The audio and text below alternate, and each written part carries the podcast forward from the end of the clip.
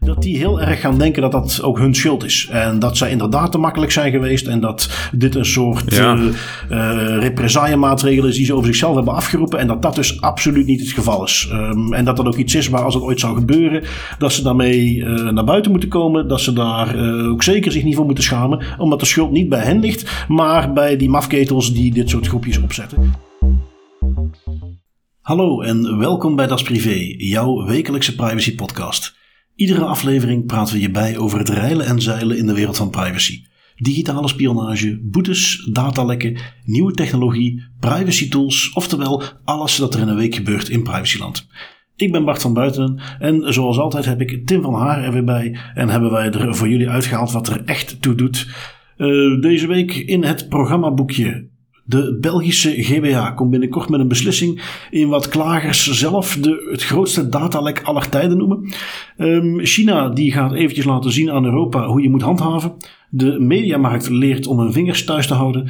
En we leren het concept van exposé-groepjes, iets wat ik zelf nog niet kende, uh, op, op Telegram. En nou ja, wat die inhouden, wat dat betekent. En daaraan gekoppeld relatief nieuwe wetgeving in België rond uh, revenge porn. Nu, voordat we erin vliegen, Tim, gaan wij eerst eventjes wat huishoudelijke mededelingen doen. Um, een update rond de Belgian Podcast Awards. Jij en ik hadden daar vorige week wat kritische noten over te kraken. We hebben aan de ene kant uiteraard geflatteerd dat wij daarvoor genomineerd mochten zijn. Maar als je dan, en we zijn natuurlijk een beetje privacy nerds, als je dan de website ging bekijken, de privacy policy ging bekijken, hoe je moest stemmen ging bekijken, daar hadden wij wel wat over te zeggen. En wat wij daarover te zeggen hadden is ook ter oren gekomen aan de organisatoren van de Belgian Podcast Awards. Uh, kennelijk uh, iemand die uh, een collega heeft die ook naar de podcast luistert en die daar was gaan vragen van, goh, hoe zit dat? En die uh, persoon heeft contact mee opgenomen, die heeft mij gebeld. Zei van ja, Bart, uh, ik heb dat gehoord. Um, ja, dat is uh, jammer natuurlijk. Dat, dat, is een beetje negatief zoals jullie dat uitspraken. Maar um, ja, ergens klopte dat wel. Dus we zijn ermee aan de slag gegaan. En -hmm. nieuwe privacy policy. toegelicht op welke manier die afspraken met de ja, checkpot.app, de website die je gebruikt om te stemmen, wat voor afspraken ze daarmee hebben. Cookies zijn aangepast op de website. Met andere woorden, de dingen waar ik de vorige keer van zei van ja, um, eigenlijk kan ik uh, met een zuiver geweten mensen die uh, privacy volgen voor ons niet gaan vragen om daar te gaan stemmen, want er zijn een paar dingen echt niet in orde. Um, dat is dus volledig niet meer aan de orde. En dat betekent dat ik heel graag vraag om te gaan stemmen op ons, want het blijft opnieuw erg leuk dat wij voor zoiets genomineerd zijn. Het initiatief, de Belgian Podcast Awards, is ook gewoon heel erg leuk. Wij als podcasters zelf zijn er ook zeker blij mee dat zoiets gebeurt. En ja, goed, via dus de website belgianpodcastawards.be of de checkpot.app kun je naar ons toe surfen en kun je vervolgens een stem uitbrengen. Uh, we gaan uiteraard die link nog wel een paar keer delen op onze verschillende media. En ja, alvast heel erg bedankt voor iedereen die dat wil doen. En wie weet dat we daar nog iets moois mee uit de wacht slepen. Um, tweede huishoudelijke mededeling, Ministry Meets. Dus de meet-up van de Ministry of Privacy die volgende week plaatsvindt. Tim en ik zullen daar ook aanwezig zijn. wat we daar gaan doen. Oorspronkelijk was het idee om daar ook een live opname van de podcast te gaan doen. We gaan het iets aanpassen. Ik ga daar toch meer een, een soort ja, presentatie geven over een privacy-gerelateerd onderwerp. Waarover genoeg te vertellen valt natuurlijk. En wij gaan vervolgens een soort das privé discours opnemen. Wij gaan wat in gesprek gaan met de mensen die er zitten. Mensen die niet professioneel met privacy bezig zijn, maar wel degelijk daar veel over nadenken. En natuurlijk niet voor niks ook op zo'n ministry meet komen. Um, een paar van de sprekers gaan wij uh, kort wat vragen stellen. En zo gaan we een soort uh, impressie gebruiken als das privé discours van het Ministry Meet Event. Dus heel erg leuk. En iets waar ik ook zeker naar uitkijk. En dat is dus iets wat binnenkort als een das privé discours beschikbaar is. Nu, uh, tot zover de huishoudelijke mededelingen. Uh, Tim, we vliegen er weer gewoon in met ons wekelijkse portie privacy nieuws. En je hebt er eentje meegenomen van net over de grens. De autoriteit persoonsgegevens die heeft uh, wat dingen te zeggen over het onderwijs. Ja, die hebben specifiek een aantal trends en risico's, privacyrisico's in kaart gebracht. Hè? Want we weten allemaal, het onderwijs, ja, dat zit boomvol gevoelige gegevens van minderjarige leerlingen, van studenten, ouders en medewerkers. En we weten dat ook al, want we nemen dat vaak mee in de podcast. Het onderwijs worstelt best al lang met een aantal privacyvraagstukken. Des te meer nu in die coronatijden, online examens, remote lesgeven, allee, genoeg voorbeelden om toch maar te zeggen dat die met een aantal vraagstukken zitten waar ze niet meteen een oplossing voor hebben. En daar valt zeker alvast veel over te zeggen, maar eh, er valt ook heel veel te zeggen over, ja, ze moeten het een beetje roeien met de riemen die ze hebben. Hè. Dat is wat ze moeten doen, dat is de situatie waar ze in zitten. En ja, dat betekent een gebrek aan budget, kennis en bewustzijn, wat dan vaak leidt tot verkeerde beslissingen. Niet met de slechte bedoelingen, maar gewoon verkeerde beslissingen die door de media en podcasters zoals ons worden opgepikt. Nu, AP zag dat ook, uh, bracht die trends en risico's voor de bescherming van persoonsgegevens in kaart. En er zijn er drie die er eigenlijk inspringen en die ik ook graag eens met u zou overlopen, Bart. En de eerste daarvan is het monitoren van leerlingen. En ik denk dat dit iets is dat wij allebei ook wel hebben gezien. Ja, er worden continu nieuwe systemen, nieuwe software geïmplementeerd in onderwijsinstellingen. Altijd met, met de beste bedoelingen, denk ik, om het digitaal leren beter en vlotter te laten verlopen. Maar men vergeet wel eens dat er heel veel nieuwe informatie dan binnenkomt, hè.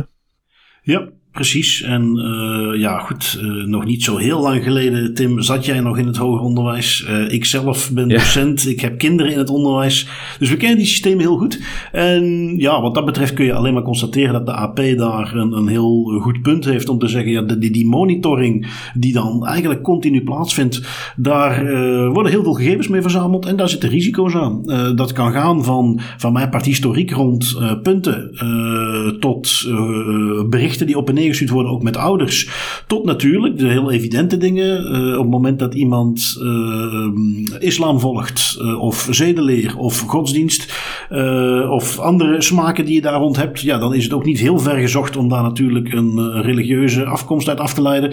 Dus potentieel zitten er in dat soort monitoringssystemen gewoon heel veel gevoelige gegevens. En hoe meer dat wordt, hoe groter het risico. Dus terechte constatering lijkt me. Ja, ja, dat is het ook. En ook iets wat we denk ik een paar weken geleden nog meenamen in de podcast. Hè. De goed bedoelde software, die is er. Soms zijn er zaken waar we van denken, oeh, daar is misschien nog wel een scherp kantje aan. Hè. Als het dan meer gaat over echt het monitoren van leerlingen, het bekijken van hun gedrag, hoe dat ze zich voelen. Zo gezegd met het idee van, ja, we willen een, een, een omgeving creëren die veilig is, zodat ze wat mentaal hunzelf kunnen zijn. Dat kan ook soms leiden tot verkeerde interpretaties of een verkeerd beeld van een leerling, wat dan ook een invloed kan hebben op hun ontwikkeling en, en hun vertrouwen tegenover ja, toch de, de mensen waar zij hmm. regelmatig mee in contact komen in de school. Dus dat is ook heel een gevaarlijke piste om te bewandelen. Nu, de tweede, het tweede aspect, de tweede trend die zij in kaart hebben gebracht, dat is iets dat er eigenlijk naadloos op aansluit, dat is de afhankelijkheid van grote leveranciers. Het idee van, ja, wij gaan software implementeren, wij gaan pakketten aankopen, 9 kans op de 10 komt het dan van een gigantisch techbedrijven in Amerika. Een Google, een Microsoft, de Proctorio, whatever. En die machtsverhouding, die klopt denk ik ook helemaal niet. Hè? Want ja, je moet dan maar eens kijken. Bijvoorbeeld in Nederland was het over laatst nog het geval. Um, een aantal scholen die vroegen aan Google, ja, wij hebben hier een Google for Education werkpakket. Wij willen daar toch een aantal veranderingen in, want wij zien er graten in. En Google die gewoon stelselmatig nee zegt, totdat er een DPIA op nationaal niveau komt voor die Google for Education werkpakketten. En ja, dat pas na dat uitvoerig onderzoek door specialisten op nationaal niveau werd pas duidelijk dat Google effectief iets ging veranderen. En niet omdat de scholen het zeggen, maar wel omdat een aantal specialisten en een land pas zegt van dit kan niet door de beugel, hier moet verandering in komen. Dus ik denk dat ook daar wel een, een machtsverschil zit.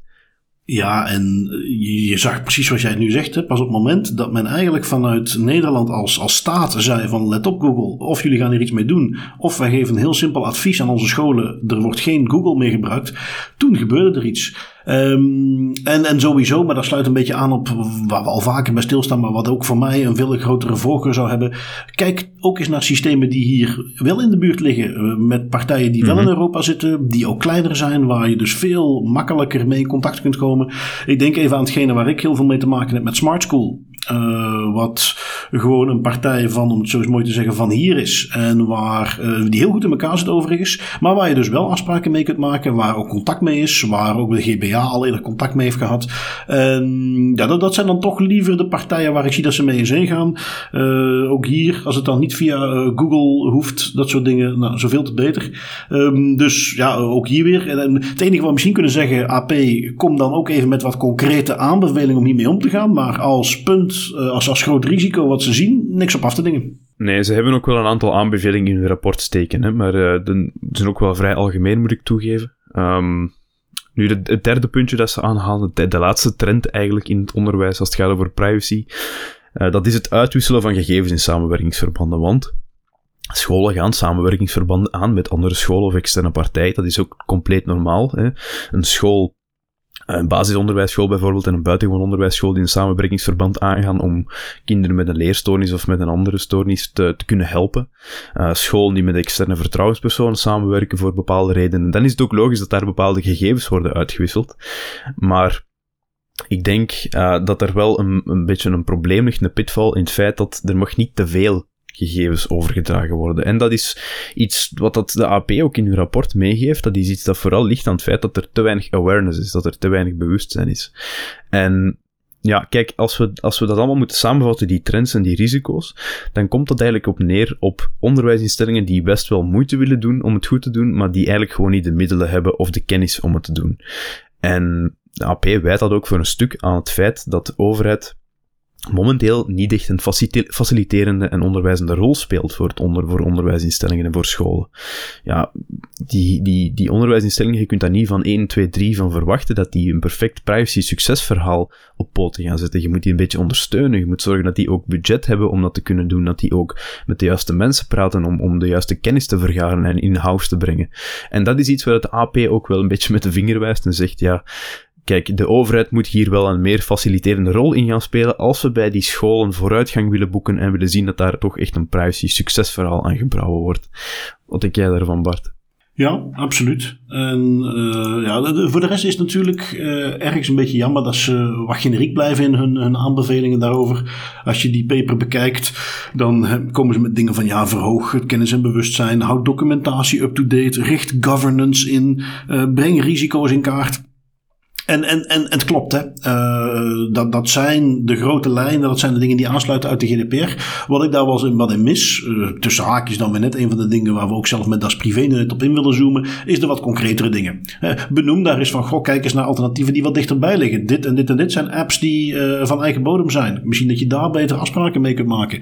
Um, misschien, en dat is natuurlijk waar een toezichthouder altijd wel tegenaan hikt, is dat een niveau waar ze niet heen kunnen gaan. maar dat is wel het niveau waar, denk ik, die scholen ook behoefte aan hebben uh, iets wat ik ook, maar ik moet toegeven dat ik het hele rapport uh, niet helemaal gelezen heb. Um, alhoewel ik bij nader inzien zie dat het maar zes pagina's is. Dus uh, waarschijnlijk heb ik het wel gezien. Ik dacht dat er nog veel meer was. Wat ik daarin mis is de onderverdeling in hoger en lager onderwijs. dus hoger hogescholen, universiteiten en lager middelbare scholen en basisscholen. Want daar zit een gigantisch verschil in de mogelijkheden. Hogescholen, universiteiten, die hebben veel meer middelen ter beschikking. Die hebben eh, wat dat betreft veel meer mogelijkheden om hier op een andere manier mee om te gaan. Dat is toch ook mijn ervaring. Hè? Ik ben ook DPO bij een hogeschool. Dus toch iets waar ik wel uh, wat zicht op heb. Um, neem echter een lagere school of een middelbare school. Dan dat, is een heel andere omgeving. En daar moet de overheid gewoon een veel actievere rol in spelen. Wat mij betreft met ook die, die praktische ondersteuning. Uh, het zijn naar informatie, kijk hier eens aan. Het zijn naar het ter beschikking stellen van applicaties en tools. om dat soort dingen te doen. Ik denk bijvoorbeeld aan die uitwisselingen de laatste puntje van de AP. Dat is iets wat ik ook in de praktijk veel heb gezien. Scholen moeten inderdaad te pas en te onpas allerlei uitwisselingen doen. En heel vaak gaat dat dan ook van ja, kunnen, kunnen alle scholen eventjes een Excelletje trekken en die dan uh, daar uploaden of doorsturen. Ja, daar zijn natuurlijk efficiëntere systemen voor te bedenken om dat te doen. Dus ja, goed, uh, lang verhaal kort. Um, in, in, grote brede lijnen van de AP, eh, waar wat detailinformatie zeker nuttig is, waar misschien desnoods voor de DPO's in de scholen zelf, in de hogescholen, hoger onderwijs, men dat wat concreter kan maken. En waar men vanuit de overheid zelf, en ik denk dat we dit gewoon eventjes één op één ook mee mogen nemen naar Vlaanderen, België, um, zou moeten kijken hoe kunnen we zeker het lager en het middelbaar onderwijs daar ook gewoon eens wat actiever in gaan ondersteunen, om dat mogelijk te maken. Um, dan gaan we even door. Ja, als we dan even kijken naar een, een, overheid die geen moeite heeft om dingen heel effectief te ondersteunen als dat in hun strategisch belang is. En dan komen we natuurlijk uit bij eh, China. Um, ik vond een heel interessant stukje onderzoek. Uh, Georgetown University, of toch een daaraan gelieerde uh, afdeling, die uh, zijn wel onderzoek gaan doen naar de uitgaven van het Chinese leger in AI. En iets wat je misschien niet meteen zou verwachten, ik stond er in ieder geval aan te kijken, maar zij kwamen erachter dat als je weet waar je moet zoeken, dat er eigenlijk heel erg veel informatie te vinden is over de aankopen van het Chinese leger. Um, dat dat mhm. door bepaalde datasets uh, die her en der gepubliceerd, dat je eigenlijk een heel nauwgezet beeld krijgt van alle uitgaves. En dat, dat varieert van de klassiekere dingen naar toiletpapier, uh, nietjes, bureauaccessoires, tot dus ook de uitgaves in de context van AI. Dingen die te herleiden zijn tot AI-systemen, aankopen die in die context zitten. En ze hebben daar dus een dataset, zelfs nog maar relatief beperkt, van april tot en met november 2020, die hebben ze uitgespit. Um, ze zijn daarbij 21.000 eh, verschillende contracten hebben ze teruggevonden. Uh, eh, 350 daarvan die ook echt specifiek met AI te maken hadden. En als ze dat bij elkaar tellen, dan komen ze op een budget van ongeveer anderhalf miljard per jaar aan AI-gerelateerde inkopen. Um, iets wat gelijke tred houdt met wat de Verenigde Staten bijvoorbeeld uh, aangeeft als ze uitgeven. Om dat een beetje te uh, vergelijken, hè, want vanaf anderhalf miljard, dat is voor mij ook een beetje een abstract begrip. Maar als je weet dat het gelijk loopt met de uitgaven van de Amerikaanse uh, overheid in het leger, dan weet je, dit kan tellen. Um, wat voor dingen moet je aan denken? want AI is natuurlijk heel breed, maar dan gaat het specifiek om bijvoorbeeld het verwerken van inlichtingen. dus daar analyses op loslaten. ook een stukje naar onderhoud van het materiaal waar, dan bepaalde voorspellingen gedaan kunnen worden analyses. Uh, ook het inzetten uiteraard van hoe kan het anders. Uh, digitale spionage, uh, oorlogsvoering op het gebied van informatie, beïnvloeding, manipulatie. En dingen die te maken hebben met geautomatiseerde targeting systemen. En dus waar we een beetje zoals we dat in de, de Terminator films zien. Een systeem hebben wat volledig door AI gestuurd gaat bepalen wat is een doelwit en op welke manier gaan we dat doelwit uitschakelen. Um, is trouwens iets waar ze in het Engels dan een leuk uh, acroniem voor hebben, een leuke afkorting. LAWS, wat dan staat voor Lethal Autonomous Weapon System. Um, iets waar, ik moet het toegeven, als ik dan tegelijkertijd in mijn auto uh, aan Siri wil vragen om een bepaalde afspeellijst af te spelen, of ik roep een adres en Siri zegt me, ja, nee, sorry, dat heb ik niet begrepen. En tegelijkertijd denk ik aan AI die moet gaan bepalen wie gaan we afmaken met deze raketinstallatie. Daar word ik niet heel erg vrolijk van. Um, als je dan ziet hoe de Chinezen dat aanpakken naar uh, die suppliers zelf. Hè, men is dan gaan kijken wie, wie zijn die bedrijven die technologie aanbieden. Vond ik ook interessant, want daar is dus 60% daarvan zijn uh, privéondernemingen relatief in de Chinese context natuurlijk, maar zijn dus uh, door privé-eigenaren opgericht, zijn in de grote hoeveelheid relatief klein en zijn pas opgericht in de laatste tien jaar. Wat aansluit, en dat, dat vind ik af en toe ook gewoon mooi om te zien hoe ze dat zo strategisch aanpakken, aansluit bij de periode waarin ze uh, tien jaar geleden waren aangekondigd. Wij moeten hier significant in gaan investeren. Wij moeten hier een plan voor uitwerken om gelijke tred te kunnen houden met de rest van de wereld. Of die zelfs te overtreffen. En uh, ja, dat hebben ze duidelijk gedaan.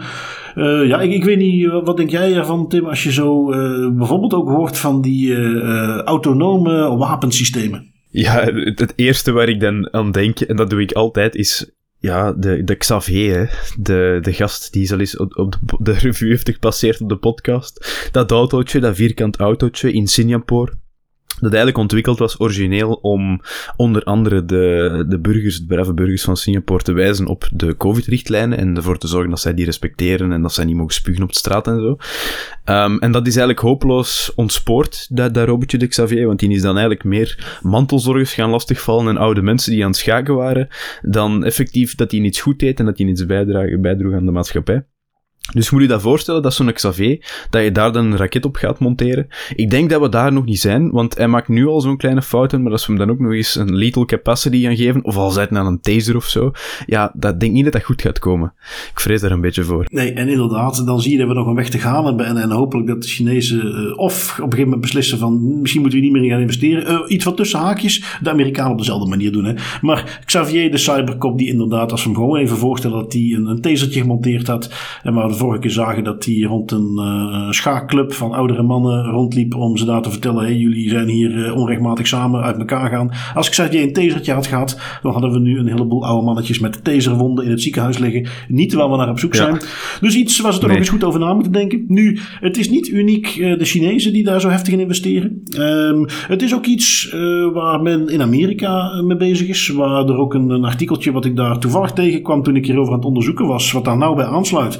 Um, in Silicon Valley ziet men een nieuw soort investeerders die heel specifiek op zoek gaan naar, uh, uiteraard, geld verdienen, maar dan specifiek in technieken die, uh, of start-ups die ook aansluiten bij national security belangen. Ja, dus bij, bij nationale veiligheid, waarmee ze dan ja, misschien hun patriotistische hart ook wel sneller gaat kloppen en ze er geld aan kunnen verdienen. Nou, dat is voor de doorsnee Amerikaan een fantastische bingo. En ja, dat is toch iets om in de gaten te houden. De link met privacy is natuurlijk we hebben vaker gezien in het verleden, als men aanvallen, cyberaanvallen toewees, waar ook heel veel data gestolen werd, uh, toewees aan de Chinese overheid, dat er al wel eens geïnsinueerd werd. Uiteraard is dat puur inlichtingenwerk, maar tegelijkertijd kan die dataset ook gebruikt worden om AI te trainen. En als we los van die autonome targeting machine installaties ook even terugdenken aan de andere doelstellingen die ze zagen. Het analyseren van uh, inlichtingenmateriaal, het uh, uitvoeren van uh, informatieoorlogen, beïnvloeding. Ja, dan is dat iets waar het weer met onze persoonsgegevens heel dicht, dichterbij komt. alle datasets die ze daarvoor buiten hebben gemaakt, profielen die daarmee op te stellen zijn. En dingen die dus weer gebruikt kunnen worden om ons te gaan beïnvloeden. Um, dus ja, interessant om wel in de gaten te houden waar, waar dat heen beweegt. En we, we zien dat we daar langzamerhand toch echt in, in ja, een, beetje, een beetje een nieuwe wereld terechtkomen. Dat men dat soort miljardenbedragen aan het investeren is om dat soort technologie te ontwikkelen. En dat we wat dat betreft een, nieuw stukje oorlogsvoering ingaan. Iets, iets waar wij dan met onze simpele privacy pet op maar gewoon van een afstandje kunnen bekijken. En zien hoe zich dat ontwikkelt. Ja. Um, als we kijken naar beïnvloeding, dan komen we ook vanzelf tegen dingen aan zoals online tracking. En dan niet omdat er datalekken zijn of aanvallen vanuit China, maar gewoon de good old uh, big tech tracking die plaatsvindt. En een van de grootste spelers in big tech trackingland is de IAB.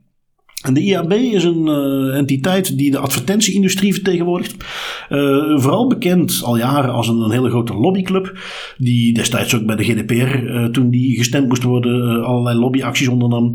Die ook regelmatig dan rapportjes publiceert. Hè, waarin mensen dan de keuze voorgelegd krijgen. Wil jij of op iedere website waar je komt moeten betalen voor de toegang. Of vind je het oké dat er gepersonaliseerde advertenties zijn. Ja, als je het mensen op die manier voorlegt, gaan ze uiteraard zeggen. Doe mij maar gepersonaliseerde advertenties. En dan publiceren is een rapportje waarin staat van ja, 75% van de mensen die wij geïnterviewd hebben willen heel graag gepersonaliseerde advertenties hebben. Nou, zo'n soort club is het. Stel je voor dat je vervolgens zo'n soort club gaat vragen. Gaan jullie eens eventjes bedenken hoe we consent moeten vragen, hoe we toestemming moeten vragen, hoe we tracking kunnen toepassen. Ja, dan krijg je iets wat zij uh, natuurlijk het Transparency and Consent Framework noemen. En de naam ken je misschien niet. Het IAB-TCF is in eh, privacyland redelijk bekend. Maar toch weet ik zeker dat iedere luisteraar en 80% eh, van de mensen op het internet daarmee te maken heeft gehad. Als je ooit wel eens op een cookie banner bent geweest en je dacht, ah, ik ga me er even aan houden. Ik ga hier voor de reject optie gaan. Je klikt, je klikt dus op meer opties, want uiteraard meteen reject klikken, dat zit er meestal niet in. Je klikt op meer opties en je klikt dan reject. En dan zie je daaronder ineens een hele lange lijst met partijen die toch nog gegevens gaan verzamelen. En de enige manier om daar onderuit te komen, ze noemen dat dan legitimate interest, gerechtvaardigd belang, is die één per uit te gaan klikken. Wel, dat is het IAB eh, Transparency Consent Framework, waarbij ze zeggen in heel veel gevallen moeten we helemaal geen toestemming vragen, maar is het een opt-out. Moeten mensen zelf aangeven dat ze er geen zin meer in hebben en kunnen zij dus wegkomen met een lijst van 100 partners in die tracking, die je dan één per moet gaan uitvinken met natuurlijk het effect dat we allemaal weten. Ja, dan klik je op, daar heb ik geen zin in. Ik accepteer het gewoon, ik wil naar die website. Dat is het Transparency Consent Framework. Als je mij dat zo hoort omschrijven, dat is natuurlijk niet hoe IAB het zelf noemt, maar als je mij dat zo hoort omschrijven, zal het je niet verbazen dat daar al jarenlang uh, zaken tegen aangespannen worden, omdat dat niet conform de GDPR is. De grootste zaak die loopt bij onze Belgische GBA en die loopt al sinds 2018. Waarom is het dan nieuws? Wel, binnenkort komt de GBA, ze heeft dat aangekondigd aan zowel de IAB als aan de, uh, de klagers zelf, die daar allebei mee naar buiten zijn gekomen. Binnenkort komen ze met een beslissing. Die beslissing moet natuurlijk ook weer voorgelegd worden aan alle Europese autoriteiten, omdat dit iets is wat een, een, een ja, wereldwijd, maar dus zeker ook Europees eh, draagvlak nodig heeft. Maar er komt daar dus een beslissing in. En dan gaan we, dat is natuurlijk de verwachting, dat is ook wat de GBA zelf heeft aangekondigd. Dan gaat daar uitkomen dat dat hele Transparency Consent Framework tegen de GDPR ingaat. Dat IAB daar een veel te grote rol in heeft, die eigenlijk niet strookt met hoe ze daarmee om moeten gaan. En die dus een gigantische impact gaat hebben op al die idiote cookie-banners die we overal zien. Die op heel veel redenen idioot zijn, maar vooral ook dat stukje waar je 100 partners uit zou moeten gaan vinken. En dat gaat binnenkort verdwijnen.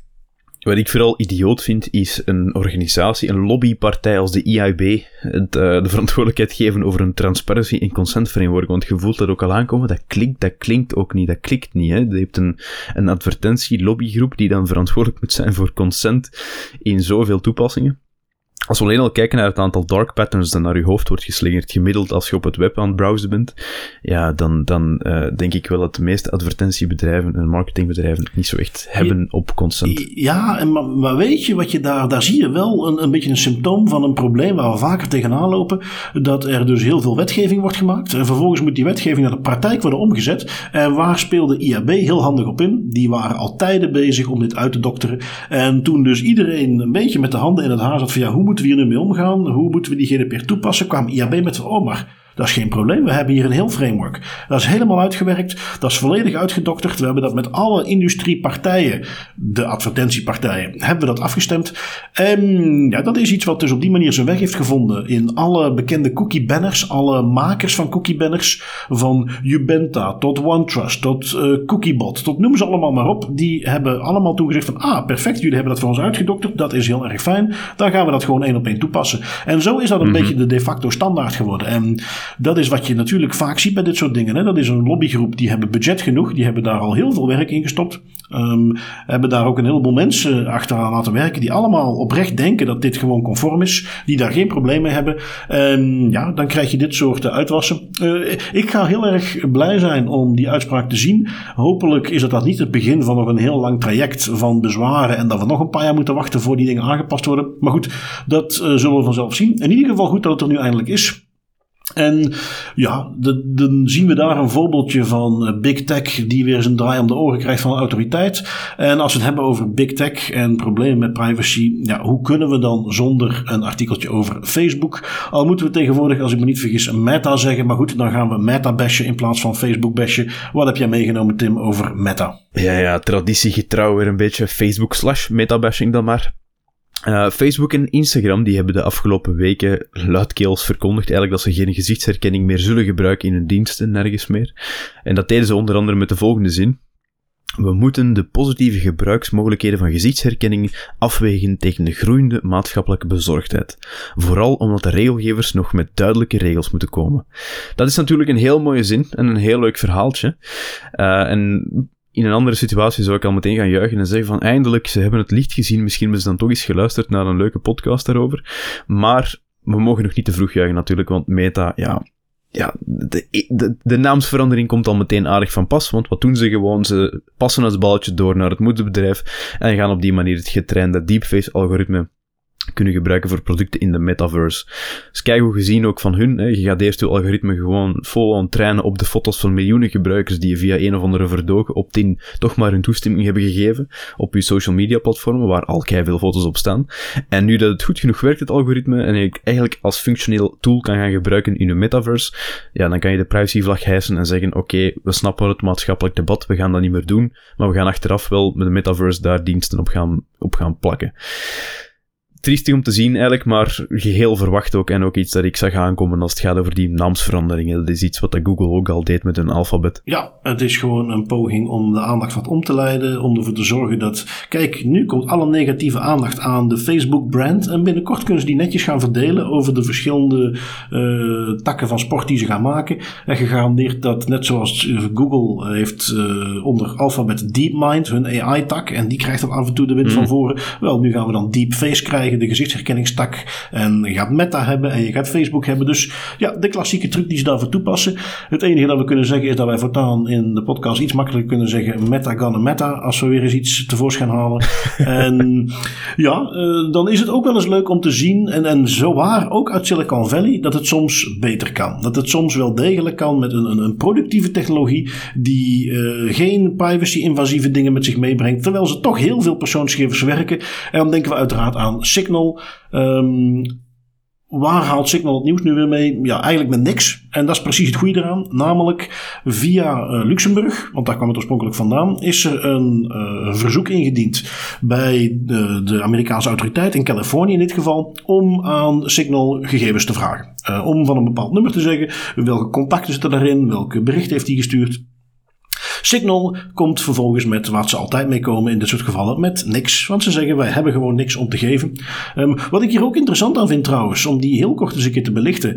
Er werd hiervoor gebruik gemaakt van een zogenaamde MLAT. Dat is een Mutual Legal Assistance Treaty. En dat is de manier hoe eigenlijk tussen landen, of tussen uh, in dit geval continenten, Europa en Amerika, inlichtingengegevens uitgewisseld zouden moeten worden. Je kunt een aanvraag indienen via zo'n MLAT. En dan gaat via het gerechtssysteem wordt er bepaald of die gegevens vrijgegeven moeten worden en wordt er zo'n aanvraag uitgestuurd. Nu, in het geval van Signal valt er dan niks te halen. Maar als we dan kijken naar hè, de problemen die we vaak zien, het gebruik van Amerikaanse cloudpartijen, omdat inlichtingendiensten daar rechtstreeks aan de data kunnen, dat is precies wat zo'n MLAT eigenlijk hoort tegen te gaan. Er zijn verdragen tussen allerlei overheden, tussen Europa en Amerika, om op de goede manier aan die gegevens te komen. Dat is ook waarom hè, de Schrems 2, Europees Hof, uh, paal en perk wil stellen aan de data gewoon rechtstreeks gaan halen, omdat daar goede manieren voor zijn. Dat gezegd zijnde, uh, Signal heeft dus gewoon weer eens kunnen doen wat Signal altijd in dit soort gevallen, gezegd van ja, prima, mooi dat je dit bij ons binnenbrengt, maar wij kunnen er niks mee, want we hebben gewoon geen data. Wij willen alles ter beschikking stellen wat we hebben, maar dat is niks en ja, weinig aan te doen. Ja, dat is een, fantastisch ding om nog maar eens te zien. Ik vind het altijd heel leuk als ze daarmee uitpakken. Ik gun het dan ook van harte dat ze dat gebruiken als marketingpraatje. En ja, dat doet me meteen ook denken aan een bepaalde dataretentiewet. Uh, een voorstel voor een dataretentiewet hier in België, die nu zo wat rondslingert van Vincent van Quickenborne. Want dat is eigenlijk wat dat, wat dat al onmogelijk zou maken in België. Hè? Nu kan Signal zeggen, we hebben niks, want hun systemen zijn zo gebouwd. Maar als je dan zo'n dataretentiewetgeving hebt die zegt, ja, je moet toch ergens een backdoor inbouwen in je end-to-end encryption om in bepaalde gevallen voor bepaalde autoriteiten toch die mogelijkheid te gaan voorzien, dan kan Signal dat niet meer doen, dat excuus gebruiken, want dan moeten ze dat gaan inbouwen. En dat is iets heel kostbaar dat we absoluut niet mogen opgeven, denk ik. Die goede end-to-end encryption die werkt, dat is een deel van je privacy, dat is een recht dat je hebt. En dan moeten ze gewoon niet aankomen. Nee, inderdaad. En, en wat is het gevolg wat dat gaat uh, inhouden? Want Signal gaat dat zeker ook nooit doen. En dat betekent dat ze op een gegeven moment misschien Signal gewoon niet meer beschikbaar maken in België. En voilà. dan gaan wij over naar Briar of Trema of Session of uh, Element rechtstreeks. Een van de vele andere diensten met end-to-end -end encryption, waarvan ik heel zeker weet dat ze die nooit allemaal gaan oplijsten in de wetgeving of allemaal te pakken gaan krijgen. Mm -hmm. Dus bijvoorbeeld weet je al zelf dit in de wet opnemen, dat heeft geen enkele kans. Dus hopelijk sneuvelt dat nog uh, voordat we het effectief aangenomen zien worden. Um, nu goed, uh, los van, hè, want Signal is natuurlijk geen big tech, ook al zitten ze in Silicon Valley, maar er zijn nog steeds big tech organisaties die het in horten en stoten goed proberen te doen. Apple is in dit geval is dat een keer een stapje vooruit, twee stapjes terug, weer een stapje vooruit. Maar goed, ze doen er tenminste iets mee. En uh, dat is degene die jij nu hebt meegenomen van Tweakers, uh, Tim, want er zijn ook nog wat meer cijfertjes bekend, wat inschattingen gemaakt over hoeveel geld ze daarmee kosten aan de andere big tech en advertentieindustrie. Ja, Apple die is al een tijdje bezig met een aantal um, ja, privacy-maatregelen en tools in te bouwen in de nieuwere versies van hun iOS software updates. En volgens een bepaald advertentiebedrijf zorgen die maatregelen ervoor dat iOS-gebruikers die veel minder aantrekkelijk zijn als doelwit voor adverteerders. Een praktisch voorbeeld daarvan, eind april, iOS 14.5 komt uit met die onder andere de App Tracking Transparency functie. Ja, die apps verplicht om expliciete toestemming te vragen voor tracking. Hebben we ook al eens meegenomen in de podcast. Is niet waterdicht, werkt niet perfect. Apple heeft daar nog een paar mankementen waar dat ze misschien iets aan gaan doen, misschien niet. Um, maar het advertentiebedrijf vond dat wel goed genoeg om, ja, lichtjes de omzet van Facebook, YouTube, Snap en Twitter aan te kunnen tasten. Uh, blijkt ook uit de cijfers die zij in een schatting meegeven. Facebook, de grootste, omwege van hun marktaandeel, loopt ook het meeste geld mis. In twee kwartalen in totaal 8,3 miljard dollar minder volgens een schatting, dankzij die iOS App Tracking Transparency functie. Dat kan best wel al tellen. En dat komt eigenlijk omdat adverteerders veel minder gericht kunnen gaan adverteren bij iOS-gebruikers die nee zeggen tegen die trekking, wat dat toch een groot merendeel blijkt te zijn. En zo dus meer advertenties moeten kopen om een gelijkwaardig resultaat te bekomen tegenover andere platformen. Dan zou je misschien denken van ja, ze moeten meer advertenties kopen, Allee, dan zou de omzet toch eigenlijk moeten stijgen.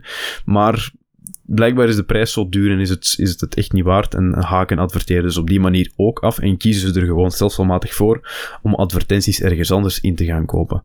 En ik vind dat vooral een heel interessante, omdat die app tracking transparency functie, dat is eigenlijk niet zoiets technologisch geavanceerd of iets, of iets geweldigs nieuws. Dat is gewoon eigenlijk een, een methode inbouwen zodat die applicaties verplicht worden om toestemming te vragen. Meer is dat niet. En dat, alleen al het feit dat je toestemming moet vragen expliciet, dat heeft al een gigantische impact op, toch relatief gezien, op Facebook en de andere bedrijven die daarmee te maken hebben met die tracking. En dat vind ik wel een interessante, dat eigenlijk zoiets kleins een grote impact kan hebben.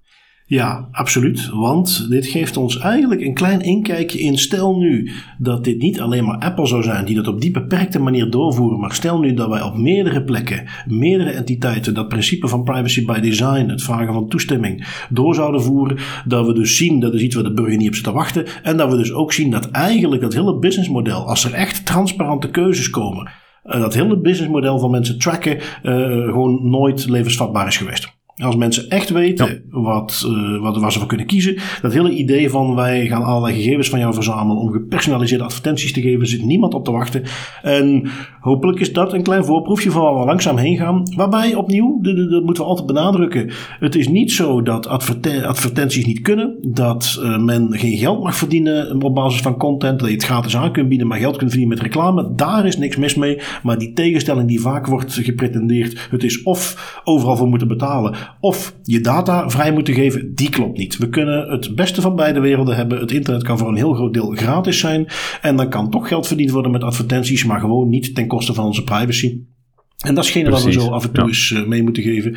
Um, dan, uh, jij hebt nog een mooie meegenomen van de mediamarkt. Um, simpel gezegd, de mediamarkt leert dat ze hun vingers thuis moeten houden. En hoe zit dat precies in zijn werk? Ja, ze leren dat ze hun vingers moeten thuishouden en eigenlijk nog met een wereldrecord in sneltempo. Um, Mediamarkt die kreeg op maandag 1 november een tik op de vingers, not intended, van vakbond FNV omdat de keten vingerafdrukken scanners gebruikt op de werkvloer, onder andere voor de beveiliging van personeelsingangen, kantines en andere uiterst gevoelige plaatsen.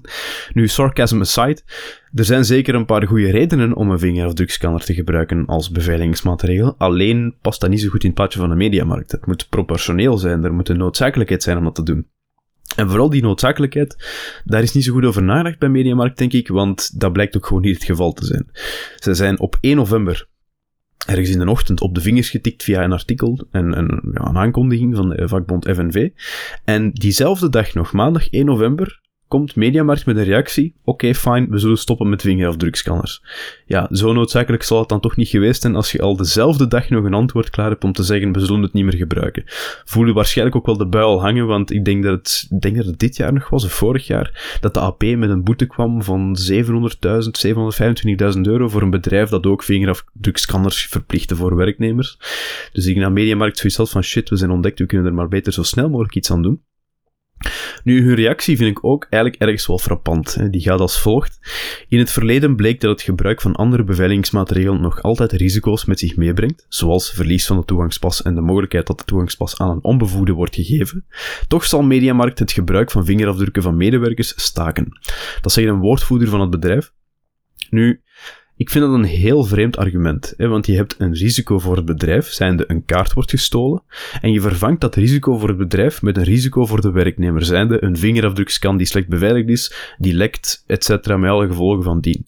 Dat lijkt mij geen al te best argument om te zeggen van ja, we hebben hier eigenlijk niks fout gedaan, maar we gaan toch maar oplossen ja, long story short, ik ben alleszins wel heel blij dat ze dezelfde dag nog gereageerd hebben en eigenlijk gewoon zeggen, fine, we zullen het niet meer doen. Zo hoort het ook. Nee, inderdaad. En het, komt hem inderdaad weer op die vergelijking tussen uh, wat zijn we hier aan het doen? Wat is de impact op de mensen die ze verwerken? En in hoeverre is dit noodzakelijk? Zit jij in een nucleaire omgeving? Zit jij bij staatsveiligheid of bij de AIVD? Dan ga jij heel goed kunnen onderbouwen. We moeten hier sterke authenticatie hebben. We gaan met vingerafdrukken werken of iets soortgelijks. Zit je bij de mhm. mediamarkt en wil je daar toegang krijgen tot het gebouw of zelfs het magazijn? Dan kom je niet weg met het feit, oké, we gaan van iedereen even vingerafdrukken verzamelen en dat is waar het hier een beetje op neerkomt. Um, een ander alternatief zou nog kunnen zijn dat ze daar op een manier mee werken dat er in ieder geval medewerkers echt een vrije keuze hebben om dat wel of niet te doen. Um, was hier ook niet het geval. En, en ja, goed, dan is het vrij duidelijk dat ze daar uh, snel mee moeten stoppen. Ik denk ook een van de dingen die meehelpt om de mediamarkt te bewegen om dit heel snel te gaan doen, is die halen natuurlijk de laatste tijd al vaker het nieuws. Hè? Hier in België en, en wellicht een soort gelijke variant in Nederland. Maar hier in België gebruiken ze al heel lang de identiteitskaart om het garantiebewijs op te slaan. Iets wat ze in eerste instantie deden mhm. door het Rijksregisternummer daarvoor uit te lezen. Iets wat ook niet mag, waar ze toen ook mee gestopt zijn. En die weten dat ze een deze dagen bij een van die privacyovertredingen een flinke boete gaan krijgen. En dus het enige wat je kunt doen om dat tegen te gaan, is daar in ieder geval, als je dat hoort, zo snel mogelijk mee stoppen. En dat is wat ze hier gedaan hebben. Uh, waarschijnlijk omdat ze weten dat de autoriteiten uh, genoeg katjes te geestelen hebben. Dat als dit via de FNV, de vakbond, eraan komt en niet via de autoriteit zelf. En ze er meteen op reageren, dat ze er waarschijnlijk mee wegkomen. Maar goed, misschien dat ze hier ook iets uh, structureels van leren. Um, ik heb dan vervolgens een, uh, ja, het komt van uh, Pointer, dat is van de KRO-NCRV, een, een van de omroepen, de publieke omroepen in Nederland. En Pointer is een beetje een soort onderzoeksjournalistiek takje wat ze daar hebben. En, en die komen ze af en toe met heel interessante reportages. Um, ik heb er eentje meegenomen, die, goed, ik kwam die tegen en uh, dat ging over een fenomeen wat ik nog niet kende. De zogenaamde exposé-groepjes. Ik weet niet of jij daar alles van had gehoord, Tim? Ja, hier en daar in losse flarden, hè, maar ik ga u de uitleg dat te doen. Ja, wel. Uh, voor mij was het in ieder geval helemaal nieuw. Um, wat moet je erbij voorstellen? Het, het, zijn, ja, in dit geval ging het specifiek om groepjes op Telegram. Hè, die niet zo veilige en uh, meer beerputterige equivalent van uh, Signal. groepjes waar wellicht bijna uitsluitend mannen op zitten. En het hele idee is dat een groepje en iemand dumpt daar het nummer van een zogenaamd makkelijk meisje in. En zegt dan van ja, deze die heeft in iedereen interesse, om het subtiel te zeggen. ga die maar lekker contacteren. En als het even kan, zitten er dan ook een paar foto's bij. Ja, dat, dat, dat, is dus kennelijk een, een ding dat gebeurt. Uh, Pointer, die hebben gezegd: Oké, daar gaan we eens even kijken. Wat moeten we ons daar nou eigenlijk bij voorstellen? We hebben daar inderdaad, zoals je ook al zegt, Tim, ik heb wel eens gehoord over zoiets. Wat voor een fenomeen is dat? Uh, wat moeten we dan ons bij voorstellen? Dus die hebben gezegd: Wel, wij gaan een, een persona creëren, Sheila. En wij gaan een nummer erop zetten. Met een, een ander nummer gaan we dat vervolgens in een van die groepjes gooien. En dan gaan we eens kijken wat er gebeurt. En ja, als ik het gewoon even simpel samenvat, uh, als jou dat als jonge meid zou overkomen, dan verandert je leven in een hel. Um, heel de dag door berichten, telefoontjes, uh, foto's met de, ja, de inhoud die je mag verwachten, wat er op dat soort foto's zou staan.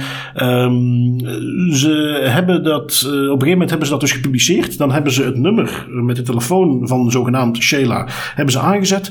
Binnen een paar minuten werd hij helemaal suf gebeld, kreeg die berichtjes, de meest grove berichtjes, telefoon die gaan zoals je mag verwachten van een groep met uh, wanhopige idiote mannen die dan denken dat ze op die manier kunnen scoren. Um, ja, het hele artikel, je moet het maar lezen. Het zijn dingen die ik niet eens zin heb om hier te gaan herhalen. Maar uh, ja, waanzinnig. Iets waar ik echt van stond te kijken dat dat, dat echt bestaat op, op die manier. En wat, ze er hier achter kwamen is dat het dus vervolgens gewoon dag na dag, week na week ging dat door. En gewoon door dat nummer te publiceren in zo'n groepje. Ja, je voelt al wat hier eigenlijk achter zit. Dit is helemaal niet een, groepje van die mannen die zeggen van... oh, wij kennen makkelijke meisjes, daar kan iedereen eens veel plezier mee hebben. Uh, vinden die meiden zelf ook leuk, hier alsjeblieft. Dat is waarschijnlijk gewoon een groepje van uh, jaloerse, miskende pipo's die denken... ik gooi de nummer erin en we gaan uh, iemand het leven zuur maken. Waarschijnlijk ook niet fatsoenlijk nadenkend over wat dat doet uh, met iemand. Want ja, zoals het ook, ze hebben dan in datzelfde artikel uh, laten ze ook een paar mensen aan het woord komen die daar wel zelf echt mee te maken hebben gehad.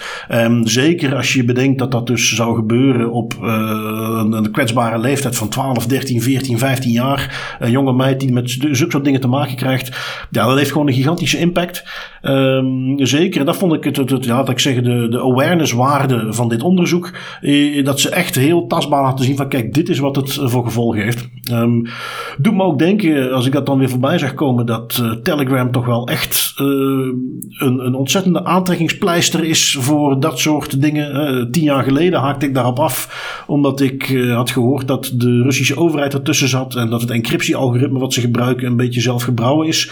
Maar ja, je ziet daar toch de ene ransomware operator na de andere, het verkoop van data en ja, dus kennelijk ook dit soort exposé groepjes ik vind het eigenlijk hallucinant dat dat iets is dat zo regelmatig en in zo'n groot orde gebeurt.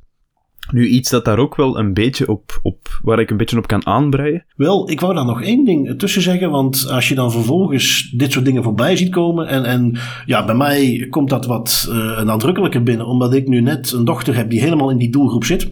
Maar um, je hebt, uh, als je dit nu voorbij ziet komen, moet je even bedenken, wat kan ik daarmee doen? Het enige wat ik daarmee aan kan raden is om zoiets thuis bespreekbaar te maken, zoiets te laten zien. Uh, ook vooral mee te geven, want dat is vaak ook iets waar, neem ik aan, jongeren zelf niet bij stilstaan. Ja, dit is dus wat er kan gebeuren met je gegevens. Let er goed op voor je die met iemand deelt. Zeker als het gaat om plaatjes en dingen die erbij horen. Dus niet zozeer om daar een of ander gigantisch angstbeeld te schetsen, maar gewoon om te laten zien wat er kan gebeuren. En uh, duidelijk te maken dat uh, als zoiets gebeurt, want dat kwam toch ook heel erg naar voren uit, die, uit, de, uit de artikelreeks, dat de betrokkenen, de, ja, opnieuw vooral meisjes die daarmee te maken krijgen, dat die heel erg gaan denken dat dat ook hun schuld is. En dat zij inderdaad te makkelijk zijn geweest en dat dit een soort ja. uh, is die ze over zichzelf hebben afgeroepen en dat dat dus absoluut niet het geval is. Um, en dat dat ook iets is waar als het ooit zou gebeuren, dat ze daarmee uh, naar buiten moeten komen, dat ze daar uh, ook zeker zich niet voor moeten schamen, omdat de schuld niet bij hen ligt, maar bij die mafketels die dit soort groepjes opzetten.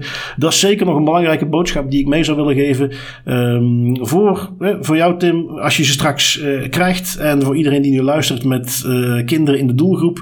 Um, neem dit eens mee, praat daar eens over en, en benadruk dat soort dingen. Uh, dat is eventjes mijn uh, vaderhart wat hier spreekt, maar dat is toch iets wat ik zeker nog even mee wilde geven. Ja, ik ben, ik ben heel blij dat je me daarvoor hebt onderbroken, want er is wel, dit is een zeer waardevolle boodschap en zeker iets dat zo bespreekbaar mogelijk moet zijn en blijven ook. Dat is vooral het belangrijkste, dat je daarover kunt praten. Uh, en, en waarschuwen aan de ene kant, langs de andere kant ook gewoon sensibiliseren daarover.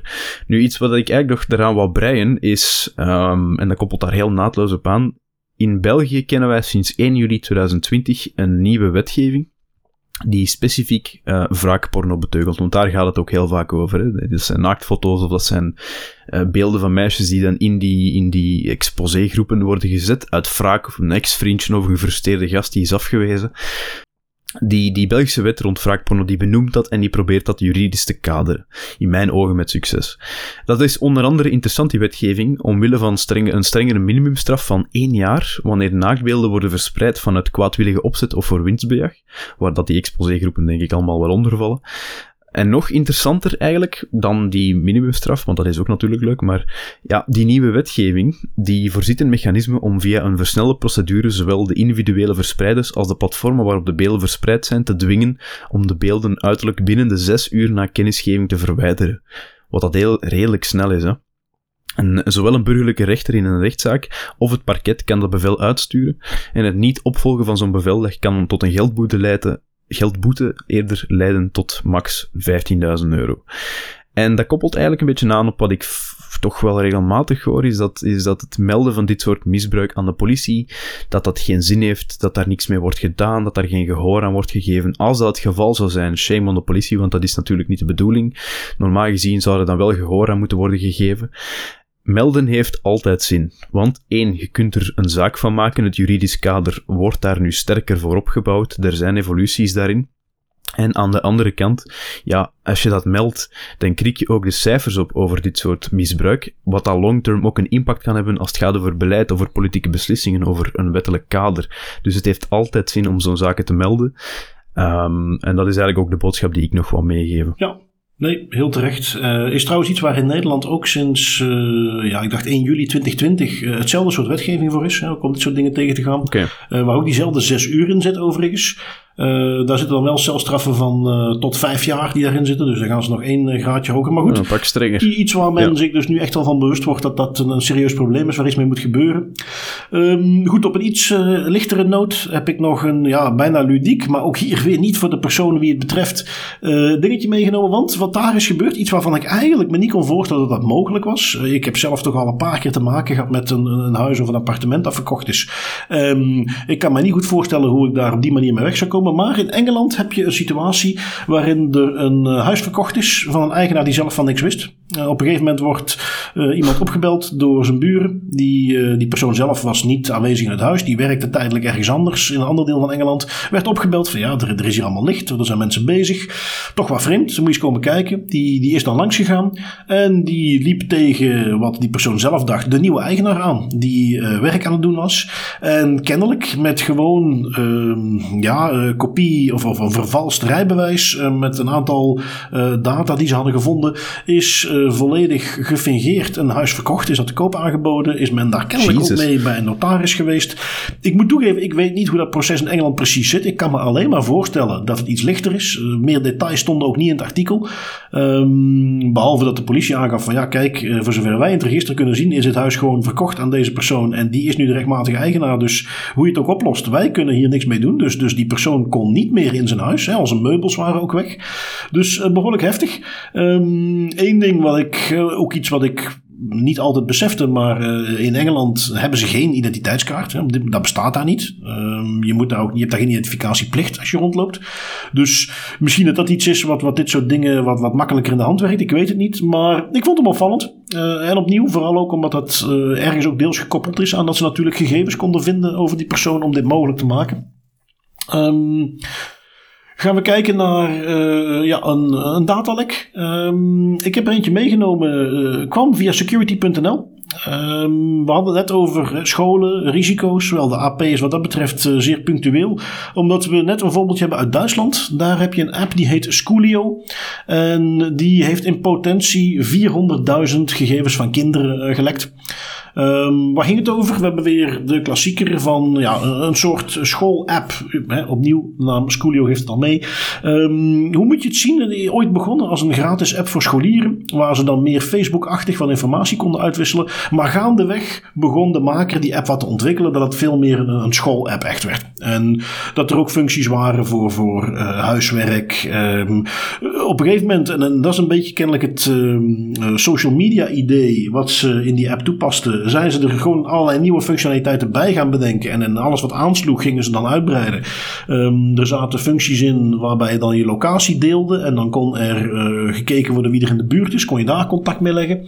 En nog een aantal andere dingen. In ieder geval wat uh, die Duitse onderzoeker dus vond, is dat daar een aantal kwetsbaarheden in zaten. Uh, want het is van oorsprong, mm -hmm. die kwam uit Duitsland, die uh, had een onderzoeker had ernaar gekeken. die had een aantal van die dingen meegenomen. Die heeft daar een heel uitgebreide post rond gemaakt, wat hij allemaal gevonden heeft.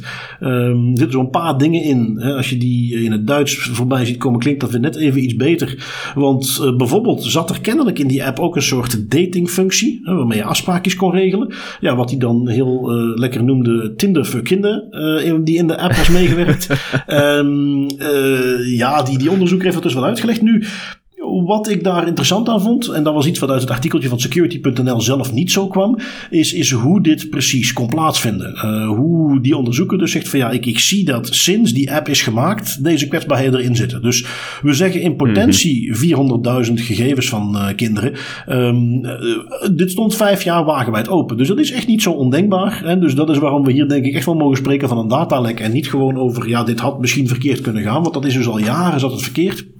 Als die vervolgens toelichten op wat voor dingen die tegenkwam. Uh, dan hebben we het dus over, um, ja, nou, laten we het ophouden dat het ging om dingen die als je een beetje een app maakt op een goede manier, hè, bijvoorbeeld uh, interfaces die gebouwd waren om dingen uit te kunnen lezen met andere systemen, dat, dat noemen we wel eens API's, die waren heel slecht opgezet. Daar kon je gewoon dingen uitlezen die je zelf wilde. die onderzoekers hadden het heel mooi te vertellen van ja, ik zat daar zo te bekijken. Natuurlijk kun je op zo'n profiel je eigen gegevens zien, maar goed, dat vind ik een beetje saai. Die ken ik wel. Ik ben eens gaan kijken wiens andere gegevens die kon zien. En die kon door hele relatief eenvoudige manipuleertechnieken aan allerlei andere gegevens komen. Um, ook belangrijk om je mee te geven: dit is een appje wat niet zomaar opgezet is uh, op een paar plekjes. Uh, waar je zou kunnen zeggen: van ja, goed, zo'n maker moet het ook maar doen met wat hij heeft aan budget. Maar die hebben de laatste jaren meer dan 2 miljoen opgehaald aan investeringen. Dus het kapitaal was er zeker om dit wat beter te beveiligen. En ja, sluit nog maar eens heel mooi aan bij wat we in het begin hadden. Hè. De, de, risico's die vasthangen aan steeds meer van dit soort appjes, uh, ook nog eens gericht op relatief kwetsbare doelgroepen zoals kinderen. Ja, dan uh, is een smart school misschien toch zo slecht nog niet. Hè? Als we dat moeten vergelijken met een schoolio die dan ook voor de een of andere reden, vind ik heel merkwaardig, datingfuncties in een social media context voor onderwijs. Eerst en vooral social media voor onderwijs is al rampzalig, denk ik. Laat staan dat je dan ook nog eens datingfuncties in gaat doen. Blijkt dan ook nog eens slecht geschreven. En dat is precies waarom de AP ook met dat rapport naar buiten kwam. Hè? Omdat scholen gewoon niet weten wat is goed, wat is slecht. Die, ja, die moeten het maar gaan uitzoeken. Um, en dan moet het maar een of andere Duitse onderzoeker zijn die dan op een nogal wel hilarisch geschreven post um, naar buiten komt met een aantal echt schrijnende vulnerabilities. Want dat is het ook gewoon, het is schrijnend. Ja, nee, inderdaad. Um, en, en ook nog maar eens ja, een reden waarom dat soort dingen... Uh, oh, en dat is ook iets wat vanuit de overheid zou komen, wat beter onder de loep zouden moeten worden genomen.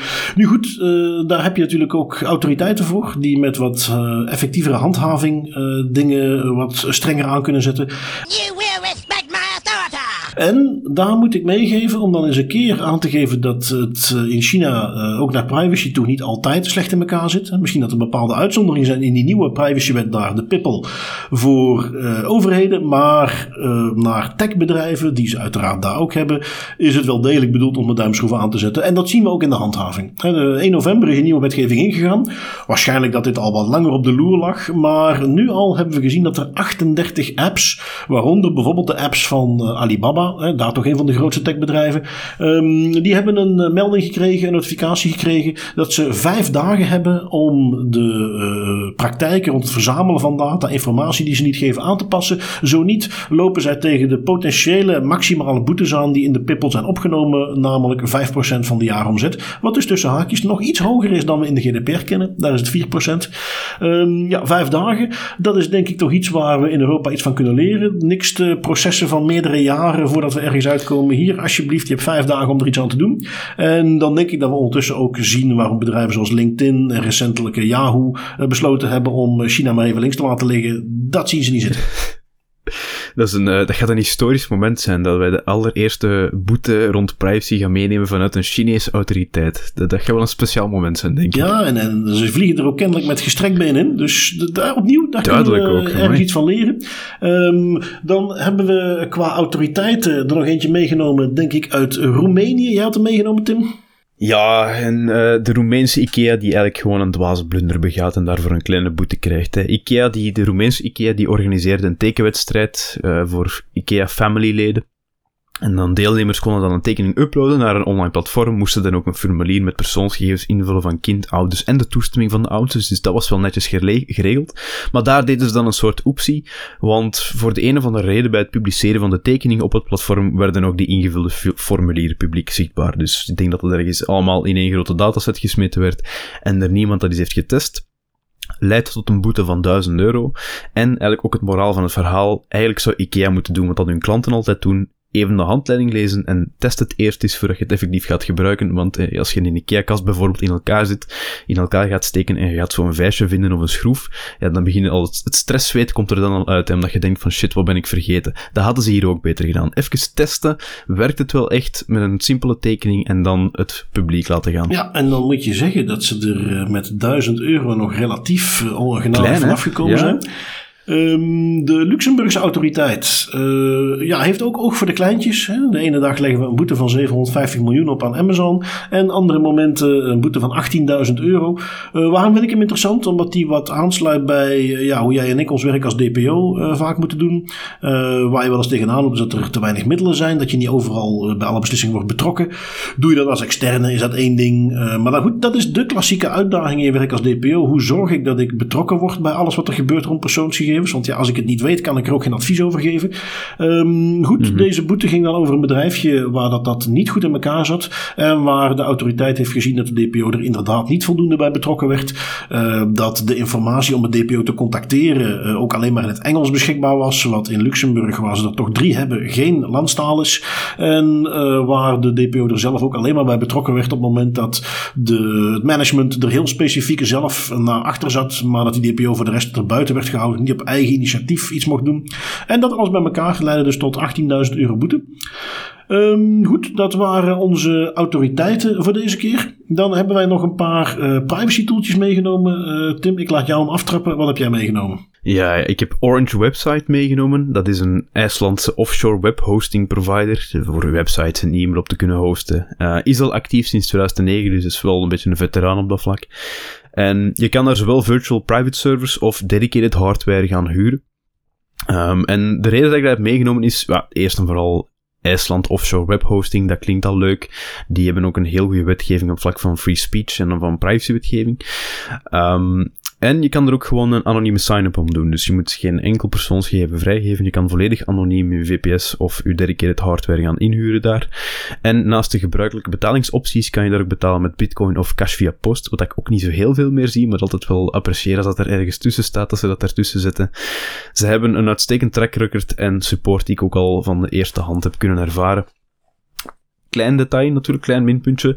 De foeilelijke website uit de jaren stilletjes moet je er wel bij nemen. Maar dat is een kleine prijs die je betaalt voor wel een zeer goede web, uh, offshore webhosting service. Ja, en, en zeker die uh, cash via de post vind ik een grappig. En het is er eentje, en dat we dus bezig zijn om die lijst samen te stellen met uh, bijvoorbeeld een aantal Europese cloud providers die een beetje een tegenwicht kunnen bieden aan de Amerikaanse.